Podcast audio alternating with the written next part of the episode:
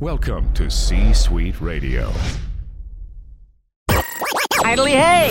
Welcome to another episode of The Brett Allan Show, Prepare to be astonished! a pop culture podcast. Join Brett weekly as he interviews your favorite celebrities from film, oh! television, I'm back in business, baby! comedy, and much more. Inconceivable! Plus, you never know who will stop by. Dude, we are so gonna party! Now, here is your host, Brett Allan.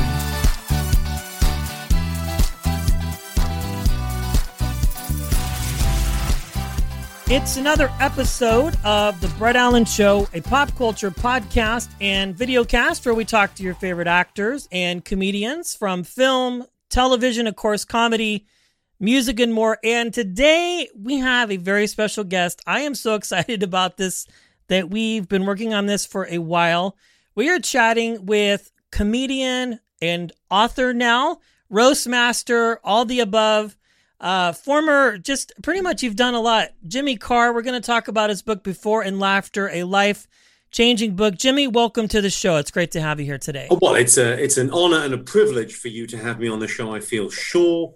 Um, I mean, if it's a show about favorite actors and comedians, I'm not sure whether your audience will have me in their top ten. But maybe after this, maybe I'll change a few minds, win some hearts. Yes. Very I much like the U.S. military in Iraq. That's my campaign. Here. Yeah. Shock and awe. Shock and awe is what I'm what I'm going for.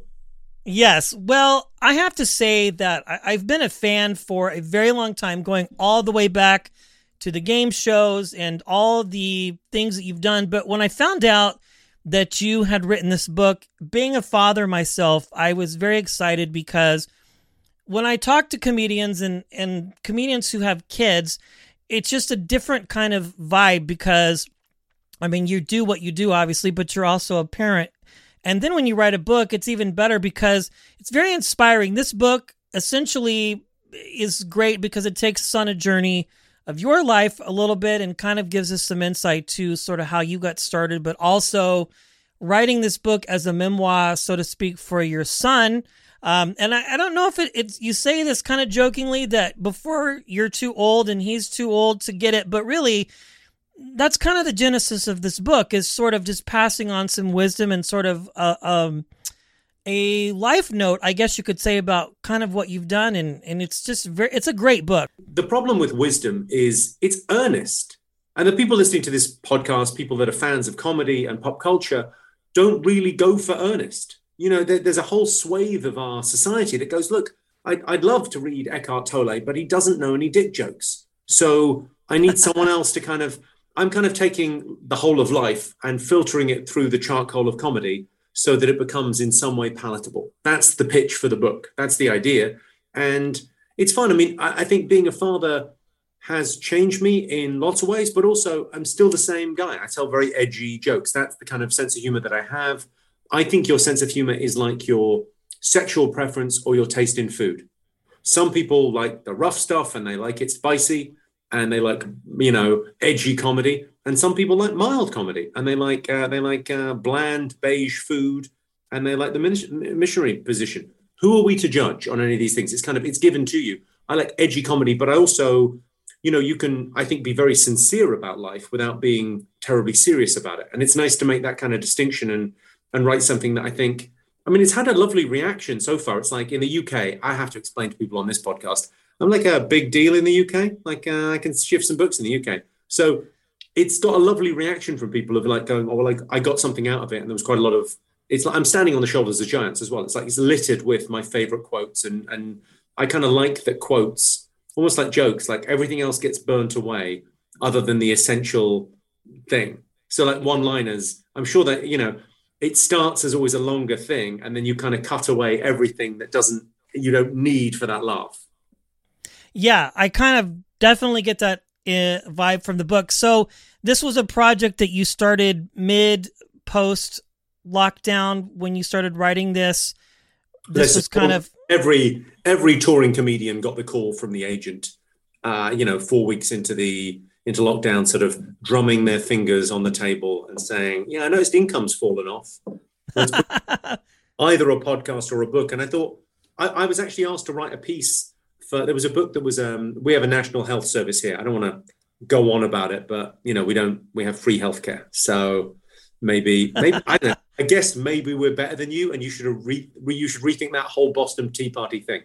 That said, uh, they were doing a fundraiser for our free National Health Service, and uh, we were all asked to write a piece. It's my friend Adam Kay who wrote this wonderful book called "This Is Going to Hurt" about his experiences as being a doctor, and then we all wrote pieces about the NHS. And I wrote a piece about my mother dying in in hospital, and a publisher read it and thought that's pretty good. It's nice. You could turn your hand to that. You could be a writer. I mean, the only reason I never wanted to be a writer is it's much harder than being a stand-up comedian because like stand-up's one of the great jobs. It's and it's got like there's inherent wisdom in stand-up. Like all stand-ups become kind of masters of failure. I've written more jokes that don't work than any of your listeners. You know, because and you become very okay with failure. You become okay with like trying stuff and going, yeah, that didn't work. Oh, that didn't work. That didn't work. And then eventually you fail so many times you can't help but succeed. And obviously, you know, no one gets to see the working out. That's a, that's a great kind of lesson in life. And I thought, well, it's it's interesting to use stand up as uh, uh, you know an analogy throughout the book for how you're like, you know, what do things, what do comedians do better than regular people? Well, they're better at listening. Um, he said as he as he talked at his interviewer. Um, better at listening, better at watching and observing, um, brilliant at pattern recognition. I mean, really, the, the, the nature of all jokes is pattern re- recognition and, and, playing with those patterns, the expectation of those patterns. But that's really all of human progress is pattern recognition. So it's an extremely important skill. Um, you know that that kind of linguistic ability as well. The, the the quality of your communication being the quality of your relationships. Uh, you know, with yourself and with the with the outside world as well. So it's it's got it all in there. Also, I should mention because I haven't said anything funny in a bit. It's fucking funny. It's a fucking funny. It book. is. Yeah, it is quite hilarious. And again, being a parent, being able to relate to so many different things that you talk about, and of course your humor. And I have to say that's one of the things that I like is that when you did become a father, you didn't change anything about yourself. You still tell are, are telling the same types of jokes, and people know well, you. I had this. That had this thing happen. I was about maybe it was on the day my my my son was born early. So you know it's all a bit traumatic when your son's born early. And I had to go out. He's a bit premature, so I had to go out and buy. You know those little um, what are they called onesies, right? The onesie yes. for babies. So we had some of those, but they were for a full term baby, which was a little bit bigger. So on him, they would they dwarfed him, so he didn't fit him at all because he was tiny. So I had to go out and buy these teeny tiny baby grows, and there's a place near the hospital that sells them. So I went out and I, I you know, the first day being a father, I'll do something useful. I'll go and I'll buy the baby grows. So I'm buying the baby grows, and I get like six of them in the premi premi premi size, and I hand them to the lady behind the counter in the store, and she says, uh, she said, "Do you want the coat hangers?" I said, "It's a bit late for that." or I've not, I've not changed. I've not changed. I've just had the most beautiful experience, and I'm very happy to do abortion jokes. Great, perfect. I'm curious what the response was of the clerk when you made that statement. Did they get it? Did they know who you were, or were they just mortified? Uh, got it and laughed. Yeah, they. they yeah, I mean, God, thank God for being recognised. Otherwise, I mean, it's a weird thing actually in the culture that we live in at the moment. I think being a, com- a comedian is almost like it's it's licensed to joke. It's like you're allowed to say things that regular people now would sort of think twice about, but somehow just being labelled a comedian, you're allowed to kind of uh, you know say things that are slightly transgressive. And I mean, I, I think comedy lives in the space between um, public and private discourse. And it's never been wider than it is right now. You know, if you watch the TV news, whether you're on the left or on the right, it doesn't really reflect the conversations that I'm hearing in the real world. Um, so you know, people are much more questioning and much more kind of apt to to sort of you know say, well, what's going on with that? I think they they want a. Um, uh, I think people want a debate, and it strikes me that the sort of political classes and the, the people that are very engaged are in their entrenched and in their echo chambers and their amplifiers, even more so than echo chambers. And regular people are kind of going, well, hang on, can we hear from both sides? Can we can we not can we not talk about this? And again, talking about things is like humor is a great way to process stuff. You know, we talk about things that are kind of on the edge, and I, I, I sort of think it's um I think my my comedy's edgy, not offensive. And the right. I make is that it's uh, progressive. I'm interested in ideas. I don't hate anyone. It's it's fun and it's pushing things kind of forward rather than reactionary and saying I want things to stay the same. You know, I don't have any. I've got no illusions about the past being some green and pleasant land. I think it's like everything's getting better, but it's happening very slowly. And I think you can kind of joke.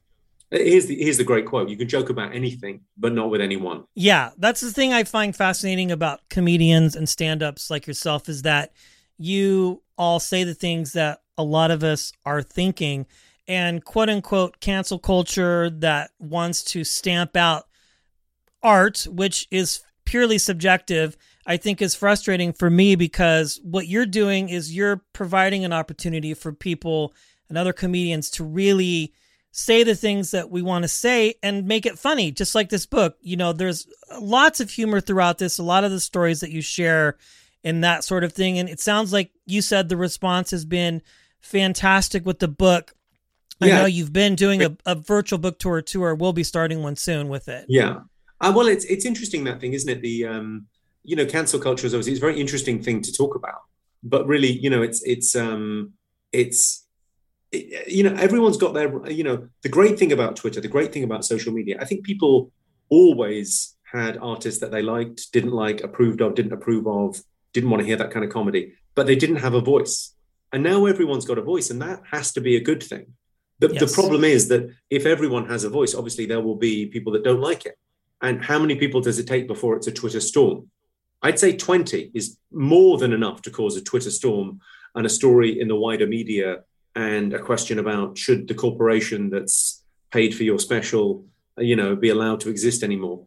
It seems that it's it's like we're we're, we're trying to find our way in a, in a new world, and it's it's it's good that people have you know opinions. Like it's like I'm not right about stuff just because I'm an edgy comic and people that are offended by it have the right to be offended and the right to say i don't want to watch that but the idea of saying i don't want anyone to be able to watch that it seems crazy to me. It's like if you if you take the 1970s cancel culture kind of thing which cancel culture used to come from the right but it, it now comes from the left. It's a very interesting switch that's happened in our society over a 30 year period. All um, uh, uh, sort of uh, banning ban this filth kind of um, uh, you know we, we must we must take you know uh, adult lyrics or you know not suitable for children or R ratings came from the right and now it all comes from the left it's a very interesting you know look at cancel culture i think it's the new book burning and yeah I think anyone that's you know because you're you're wiping someone out, you're basically saying, well, I don't want them to be able to exist anymore. You're sort of burning the book metaphorically, and I don't think anyone that burnt the Beatles records in the '60s feels great about it now. I don't. I mean, maybe there are. Maybe there are people that go, you know what, I stand by it. You know, fuck those guys. But I think most people go, oh yeah, we kind of we didn't really we didn't really react to that. We didn't have a debate. Yeah, it's like it was something that happened in the moment, but really, like at the end of the day, now it's kind of like, why did we do this? You know, like what was the point behind it? Other than maybe perhaps just trying to create uh, something. And that's the thing about this book is, and you call yourself edgy, which I find interesting because even in the realm of comedy, you know, I can think of five or six comedians off the top of my head that would consider themselves to be edgy too. But I think comedy, just as a whole, you have, as you said, a license to talk about things that maybe I might not have the platform to Well, do. well, you know, comedy is a is a long tradition, right? So before Yeah. there were stand-up comedians, there was music hall performers in a thing called variety, where you lots of different flavors in variety. You know, it's part of the thing is there has to be lots of different types of people doing this, lots of different types of acts. And then before that, there were court jesters, and before that, there were uh, trickster gods like uh, Anansi and the Monkey King, and you know, where there's always been someone sort of that can tease and uh, that is, uh, you know, a trickster and it, it, you know is playing around and messing, and that's very important for human culture that we don't get too uptight and po-faced. Yeah, yeah, hundred percent. I, I think that's very right. And the other thing that you mentioned is the fact that uh, making a conscious choice as a comedian when you're writing jokes to say, you know, to just alienate somebody altogether. When you are writing your material outside of the book, So- and- Just rewind on that. So making a conscious choice to alienate. well, you said something about you said something to the effect of making it to where nobody wants to listen, or something to that effect. Um, when you're writing jokes, you you're writing with the general mass in mind for the hopefully for people to respond to what you're saying, whether they agree. Here's here- here's the thing. Um, I I think I'm picking up on the point here. So let me get this right. So my writing process is I kind of write for me. I write stuff that Okay. Funny. That's the first thing. That's the first hurdle it has to jump, right? So it's almost like Walt Disney had three rooms in his house, probably four. He probably had one for anti-Semitism as well, but he basically had three rooms. And the first one was for creativity. So that's kind of writing the joke, the initial idea. You know, never refuse the muse is my go-to, right? Because it rhymes, it must be true. So if you think of something, oh wow, that could be a, that's a funny phrase at 3 a.m. If you're a co- comedian and you don't write that down, I have news: you're not a fucking comedian. you, you're just you're, you're an amateur. Okay, but you have to write that down. You you make a list of everything that you think might be there's something in that, and then there's a managerial room where you take that stuff that you kind of was just the, the bare thought thing in a conversation. You thought, oh, that could be something, and then you try and hone that and make it as good as possible. And then only in the third room have you got a critic, and the critic critiques what you've done. Is that good? Is that bad? Now, I've outsourced my critic. I think most comics do. My critic is the audience, and the audience is a genius. Lenny Bruce said it first. The audience have had no training. They've they've given no thought to comedy, and they can tell me with 100% accuracy whether something is offensive or not, and whether it's funny or not. And you know, if something's if something just gets a big reaction, that ain't a joke. I could say terrible things on stage and get a big ooh. It has to get a laugh first, and then maybe an ooh. That that lovely sense of cognitive dissonance. You know that thing where you have like two thoughts at the same time, kind of the measure of intelligence. The idea that you can go, well, I'm laughing at that because it's very funny, but there's another bit of my, me that always comes in slower because it's the the the sort of formal uh, nurture part that goes, oh, should I laugh at that though? It's naughty Yeah. and that's a lovely that's a lovely kind of space to work in as far as alienating people i mean listen i'm i'm a, an entertainer and you want to entertain as many people as possible it's it's interesting that thing that happens where people get offended by one joke but the format of what i do though you know is is very much one liner they're clearly jokes feed line punchline laugh. So no one really gets confused with that and an opinion. I mean you could do if you wanted to. If you had an axe to grind or if you're a journalist that thinks well i need to write a story i'll watch one of his dvds and find something you can of course you could find something. But no one's really the audience audiences are smart. They really are and they, they get oh that's a joke he means that he doesn't mean that it's, they, they get they get the nuance of humor i think comedians leak i think that you can watch someone's hour long special and they haven't said a fucking thing about themselves and you have a sense of who they are Oh, 100%. I you can pick up on that really well.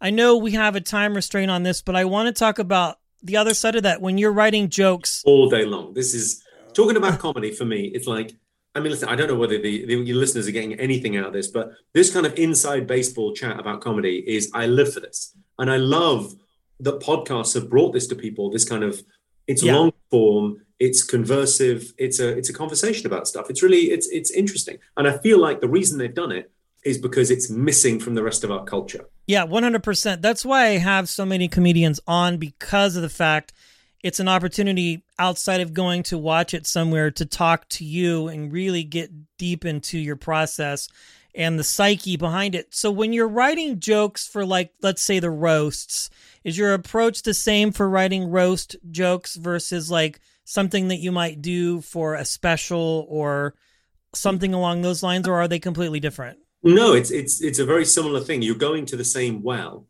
and you're sort of staying within those constraints. I think the important thing with roast jokes is it's not about the person you're writing about. That's the thing. Really? to Remember, yeah. If you try and write a joke about someone, it's kind of it's very it's overly specific. And really, what we I, I believe in social justice. I believe this is a Neal Brennan quote, one of my favorite comics of all time. But I believe in social justice and stereotypes. So you you write to the stereotype you write to the kind of stereotype and then you go well you know that's it's it becomes like a so if i'm writing a joke about um I'm, I'm, I'm trying to think of her name on the last roast the uh, uh, the right wing commentator Ann Coulter. If I'm yes. writing joke about Ann Coulter. It's I mean she can take it as personally as she wants but really that joke is about okay so that's a right wing Trump supporting commentator. What are the what's the thing that's going to pop there? What's the and then you're, you're kind of looking for the outlandish the worst thing you could say in that scenario. Um, for roast jokes the the the sort of there's a there's a there's there's different points awarded it feels like with roast jokes for like uh for bravery like how far are you willing to take this i actually gigged with um, jeff ross was in london with dave chappelle a couple of weeks ago and we we did a session together where we got like you know that great thing he does on tour. Have you seen Jeff on tour? Oh yeah, he is the best. So different than most, but I, I love it. He's fantastic. It's a great format, I think, him live because it feels like the thing Jeff does is he hosts a party and you're all invited yeah. And we're all on the same level and we joke about everyone. And I like that thing about like uh, you know the, my only issue with offense is when it's on behalf of someone else. If someone is offended, if someone says, "Hey, listen, you made a joke about this, and I'm in a wheelchair, and I actually found that a difficult, you know, a challenging joke. I didn't like it." I'll listen to that all day long. Someone saying, "I'm I'm offended on behalf of my," ah, okay. I think it's very inclusive to joke about someone because you're you're sort of saying when people say, "Are you punching down?" I always think, "Well, well hang on, are you?" to be punching down, I'd have to be looking down. Wait, are you looking down on these people? You just like someone going, "Oh, you're punching down on disability." You go, "No, who? What? So you're looking down on those people, are you? Fuck you, man." yeah, I, I I've been wanting to ask that question for a while with other comics, and I just haven't gotten to it. So it's interesting. So you're writing about the situation or some, but not them specifically. It's I think not so. like well, you're trying to see the broad things on that. You're, you're obviously with roast jokes. I mean, this is very specific to roast jokes, but you're going, what do people recognize here? It's okay. no use finding out a detail about you and going, oh, you know, his mother had, you know, uh, grew up in Oklahoma.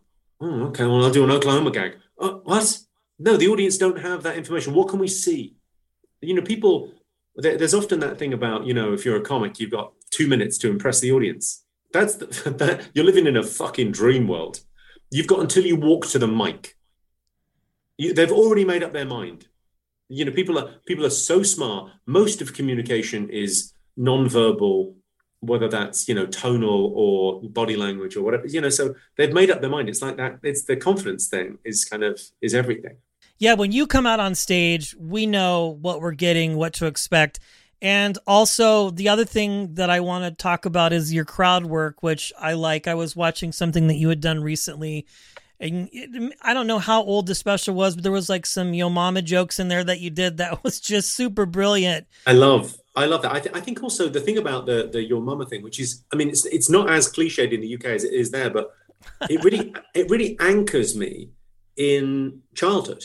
It, there's something about a "Your Mum So Fat" joke that makes me remember being 15 and 16 at school and teasing your friends. And the first time, like, I don't care how good the comic is. I'll put I'll put Chris Rock and uh, Richard Pryor and Louis C.K. and fucking George Carlin up against you and your friends, and they will lose every time because the funniest jokes you've ever heard, the most you've ever fucking laughed, is with your friends, a little in joke. And so I think sometimes the heckle stuff speaks to that, right? Because it's it's like it's a you're taking the mick out of someone in the audience. You're you're taking the person, and it's a, there's a warmth to that that is obviously if you're a piece of AI equipment and all you can do is see the words being exchanged, you would think violent altercation, but that's what all jokes are, right? All jokes are it's remote tickling. When you think about what tickling is, right? Tickling is like a violent act, but it's made um, benign by the act of the act of laughter. It's it's, yes. it's okay. It's, you're saying this is not a threat, and when someone you make a joke about someone and they laugh, they're showing status. They're demonstrating their status within the group. They're going, yeah, I can fucking I can take it. And it's it's kind of it's it's a it's a fascinating area. I, I made a documentary for the BBC um, uh, for Horizon uh, years ago about laughter, about how laughter is about a million years older than language. It predates us even speaking. And it was the reason we were able to have bigger groups and, and specialize and become humans is because we were able to, we didn't have to groom literally. We had to, we could, we could just grunt or, or point and there was a shared, okay, I'm showing my teeth. It's okay. There's no threat. Yeah, I like that uh, analogy of tickling. I think of my seven year old. Sometimes it could be perceived as aggressive on his end, but we make it fun and he goes, "I get it." And the other thing about roasts or not roast, but uh, but, but that crowd... just, oh, sorry, if you hold uh, just hold that point for one second because I think it's a really important thing because it speaks to everything we're talking about today. Uh, it does. Actually, some kids don't like to be tickled. Yeah, they don't like that. Some kids love it; it's their best thing. They want to be tickled until ah, I can't take it anymore. And some kids hate that and you and you have to respect that. You have to respect. Well, you know, so there's when I talk about my audience or the audience, there's no the audience. It's like the people that come and see me like that tickle. They like Yes. that. The other people, not so much. If I go to an Anthony Jeselnik show, I'm going because I know what's going to happen. I'm You're going- hoping. You're going because I was not playing in that city, and you know. You Well, yeah, well, come to the Bay Area, and and I'm there, man. I mean, So- Anthony so much. I mean, it's that it's that thing where you go. The thing about this kind of chat is, I want to list for you like who are the people you love. Like Anthony's amazing. I love Neal Brennan. His new Broadway show. I haven't seen the show. I've just heard the audio that he sent me, but it's unbelievable. It's so good. Um, I love Jim Jefferies. There's so there's so many great. You know who I love at the moment? Beth Stelling. You she's amazing. like next level, just terrific. Um, Michelle Wolf. There seems to be like there's a, a a crop of just brilliant comics just kind of around the place. It's so inspiring. It's like so great when you see good shows and you kind of go, "Oh my god, I've got to, I've got to work harder." I really have. yeah, it's interesting that there could be the position where it could be intimidating, perhaps maybe to some comedians who are at a certain level versus another, but to be able to have that camaraderie, that's the other thing I admire about comedians. Well, is that there's not? an overall sense of No, Alan- camaraderie. you know, Alan Havey, Yes. an incredible comedian and a dear friend of mine. He was in like Mad Men and stuff. He's, he's a tidy little actor, actually, Alan Havey. But he said this great thing to me years ago. He said, uh, We were eating chicken wings in the comedy cellar and drinking whiskey. And he went, We're out, we're out for ourselves, but we're in it together. And I just thought, oh, that's that's the whole fucking thing right there. Like no one is in competition, even if you're doing something ostensibly similar to someone else. You go, well, there's plenty of room for all of us. And actually, them doing better, it just makes the pie bigger. I want every comedy show to, I want every comedian to take the roof off because then people go, well, comedy, I'll go and see some comedy. Great. Yeah, I think it's inspiring for everybody because it motivates to go out. One last question about the crowd work. Go ahead. The thing though is that it's, it's that difference between envy and jealousy. Yes. You know, in show business, there's a lot of jealousy, which is I don't want him to have that. You don't necessarily even want the show that he got given. You, you're not even an actor. You don't want that part in the film, but you don't want them to have it. That's very negative. And envy tells you what you want. Envy can be quite useful in life because it tells you what you want. And that's the most fundamental of questions. What do you want? So if someone gets a special or they're playing Carnegie Hall and you go, I want to do that. You go, well, okay, great. You go after that then. You you know what you want now. Go after it. I always think like if someone does well in comedy and their success is not my success, that isn't a friend. That's a frenemy. And you and you need to kind of deal with that because otherwise, I think this business kind of rips you up because it's it's so kind of uh, you're so apt to become jealous of other people's success. Yeah, I I could see that very much so. So kind of circling back to the book here, you were in corporate America and doing these types of things. Where was the moment where you knew that comedy and this sort of thing was something that you wanted to sort of pursue? I was Uh, about for I mean, our listeners. the whole book is kind of about this. I was about 25. I was working for Shell Oil, which at the time wasn't even the bad guys. At the time, this was pre Greta Thunberg. We thought we were doing a fine job. Uh, I was working in marketing for them, and I was very dissatisfied. I wasn't depressed, but I was sad, and I felt like I wanted to do something else, anything else. I wanted a life less ordinary. So leaving to become a comedian wasn't about being like a internationally famous on TV, playing 40 countries, touring the world, all you know, all of the plaudits, Netflix specials, all of that stuff. It's not about any of that. It was yo ho ho, a pirate's life for me. I don't care about any of that stuff. I just want to pursue what I think I'm best at, what I think my gift is. And I think, you know, there's two great adventures in life. And the first one is finding your purpose, finding out what what's your edge, what's the thing you do better than anything else, not better than anyone else, but be- better than anything else you do. Right? You don't have to be the best in the world. You just have to be better than yourself last year. And then that's the first adventure. And the second one is pursuing that. You know, I've had a very privileged life that I got to do both. I mean, that whole adage of I felt like that was Uh, like signing off. I felt like that's definitely I'm going to die, right? Yeah, yeah. I mean, we could end there. I think that's just super important. This is a great book. Again, um, the title is Before and Laughter, a life changing book. Again, a memoir to your son. And I think everybody should read this because it's just a great book, especially if you're a parent and really helping sort of navigate through your life and sort of understand some things. One last question, Jimmy. It kind of out of all these things that you've done, whether it's in comedy or the specials or any of those things, best advice that you were ever given in the trajectory of your career that stuck with you and that sustained you throughout this entire journey uh, that you've been a part of? Well, okay, I mean, the whole book, every self help book is the same thing. Every self help book say, says the same thing, and they sometimes they spend 500 pages saying it. I'll give you in two words: prioritize later. That's it. You know, hard choices now, easy life later. That's it. That's the best. Writing now, ah, it's a pain. Writing a book, oh my god, the ball ache of writing a book. Having written a book, fucking amazing. Having written that joke and doing it on stage, wow.